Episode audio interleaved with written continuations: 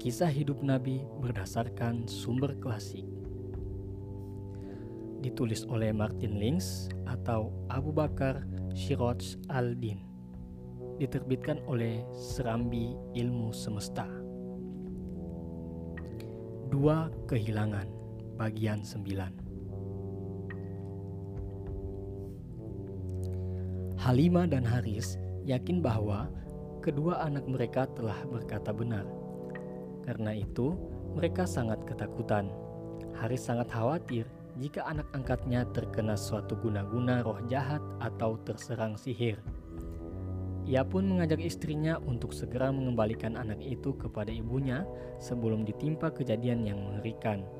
Maka Halimah membawanya kembali ke Mekah. Ia berniat tidak akan mengatakan apa alasan sebenarnya yang mengubah pikirannya. Namun, perubahan itu terjadi terlalu tiba-tiba. Aminah tak bisa mereka bohongi. Akhirnya, ia menceritakan seluruh kejadiannya. Setelah mendengarnya, Aminah menenangkan Halimah agar tidak perlu takut dan berkata, "Peristiwa-peristiwa besar telah terjadi pada putraku." Kemudian, Aminah bercerita bahwa ketika mengandungnya, ia sangat sadar ada sebuah ada secerah cahaya memancar di dalam tubuhnya.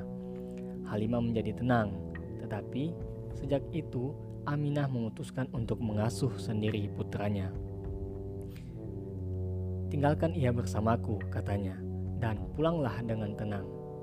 Anak itu hidup bahagia di Mekah bersama ibunya selama tiga tahun. Ia mendapatkan perhatian lebih dari kakek dari kakeknya, paman, bibi, dan sepupunya yang tinggal bersamanya. Yang paling menyayanginya adalah Hamzah dan Safiyah, dua anak Abdul Al-Muthalib dari perkawinan terakhirnya yang dilangsungkan bersamaan dengan perkawinan orang tua Muhammad. Hamzah seusai Hamzah seusia dengannya, sedangkan Safiyah lebih mudah darinya. Paman dan bibi dari garis ayahnya dan sepupu dari garis ibunya, dan terjalin suatu ikatan yang sangat erat di antara mereka bertiga. Ketika Muhammad berusia enam tahun, Aminah mengajaknya mengunjungi seorang kerabatnya di Yastrib. Mereka men mereka turut dalam satu kafilah ke arah utara, mengendarai dua ekor unta. Aminah menunggu Aminah menunggangi untanya dan anaknya menaiki unta yang lain bersama budak perempuannya yang setia, Barakah. Di kemudian hari, Muhammad menceritakan kegembiraannya saat belajar berenang di rumah saudaranya, keluarga Kazraj, dan bagaimana saudaranya itu mengajarinya bermain layang-layang. Namun, tak lama kemudian saat perjalanan pulang, Aminah jatuh sakit. Mereka pun berhenti dan ditinggal oleh rombongan. Setelah sakit beberapa hari, Aminah meninggal dunia di Abwa, tidak jauh dari Yastrib dan di sanalah ia dikuburkan. Barokah melakukan banyak hal untuk menghibur Muhammad yang kini telah menjadi yatim piatu. Ia membawanya kembali ke Mekah bersama satu kafilah yang lain.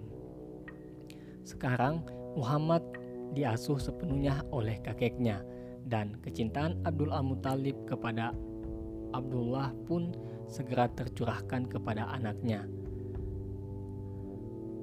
Abdul Al-Muttalib sangat senang tinggal di dekat Ka'bah seperti saat-saat ia mendapat perintah untuk menggali zam-zam. Karena itu, keluarganya selalu menghampar tikar untuknya di bawah naungan Ka'bah. Karena sangat menghormati ayah mereka, anak-anak Abdul Al-Muttalib termaksud Hamzah tidak berani turut duduk di atas tikar itu. Tapi, cucu kecilnya itu tak segan-segan duduk di atasnya. Jika para pamannya menyuruhnya pergi, Abdul Al-Muttalib akan berkata, biarkan cucuku tinggal bersamaku. Demi Tuhan, masa depan yang gemilang ada di tangannya.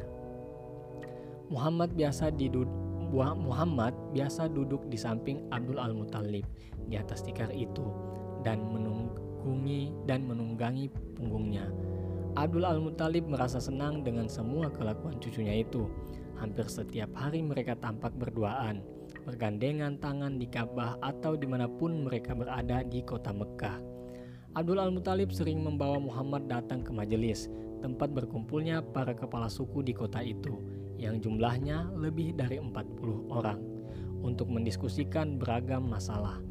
Bahkan, laki-laki berusia 80 tahun itu tak malu-malu menanyakan pendapat bocah berumur 7 tahun itu tentang banyak hal. Saat Abdul Al-Muthalib ditanya oleh para sahabat, yang terkemuka, ia selalu berkata, masa depan cucuku ini sungguh gemilang. Dua tahun setelah kematian ibunya, anak yatim piatu itu juga kehilangan kakeknya. Saat meninggal dunia, Abdul Al-Muttalib mempercayakan cucunya kepada Abu Talib, saudara kandung ayah Muhammad. Abu Talib melanjutkan perhatian dan rasa sayang kepada kemenakannya itu yang telah diamanatkan ayahnya kepadanya.